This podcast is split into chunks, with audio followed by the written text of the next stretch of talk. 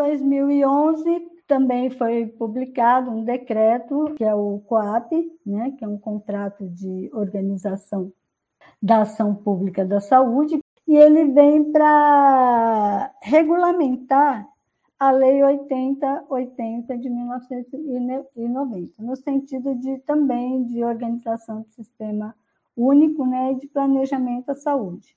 Então, esse, o COAP ele fala principalmente dessa articulação interfederativa. Por que, que existe essa, precisa né, existir essa articulação? Exatamente para você garantir esse princípio de, da integralidade, né, que esse munícipe também seja atendido nos outros níveis de atenção que ele venha a precisar.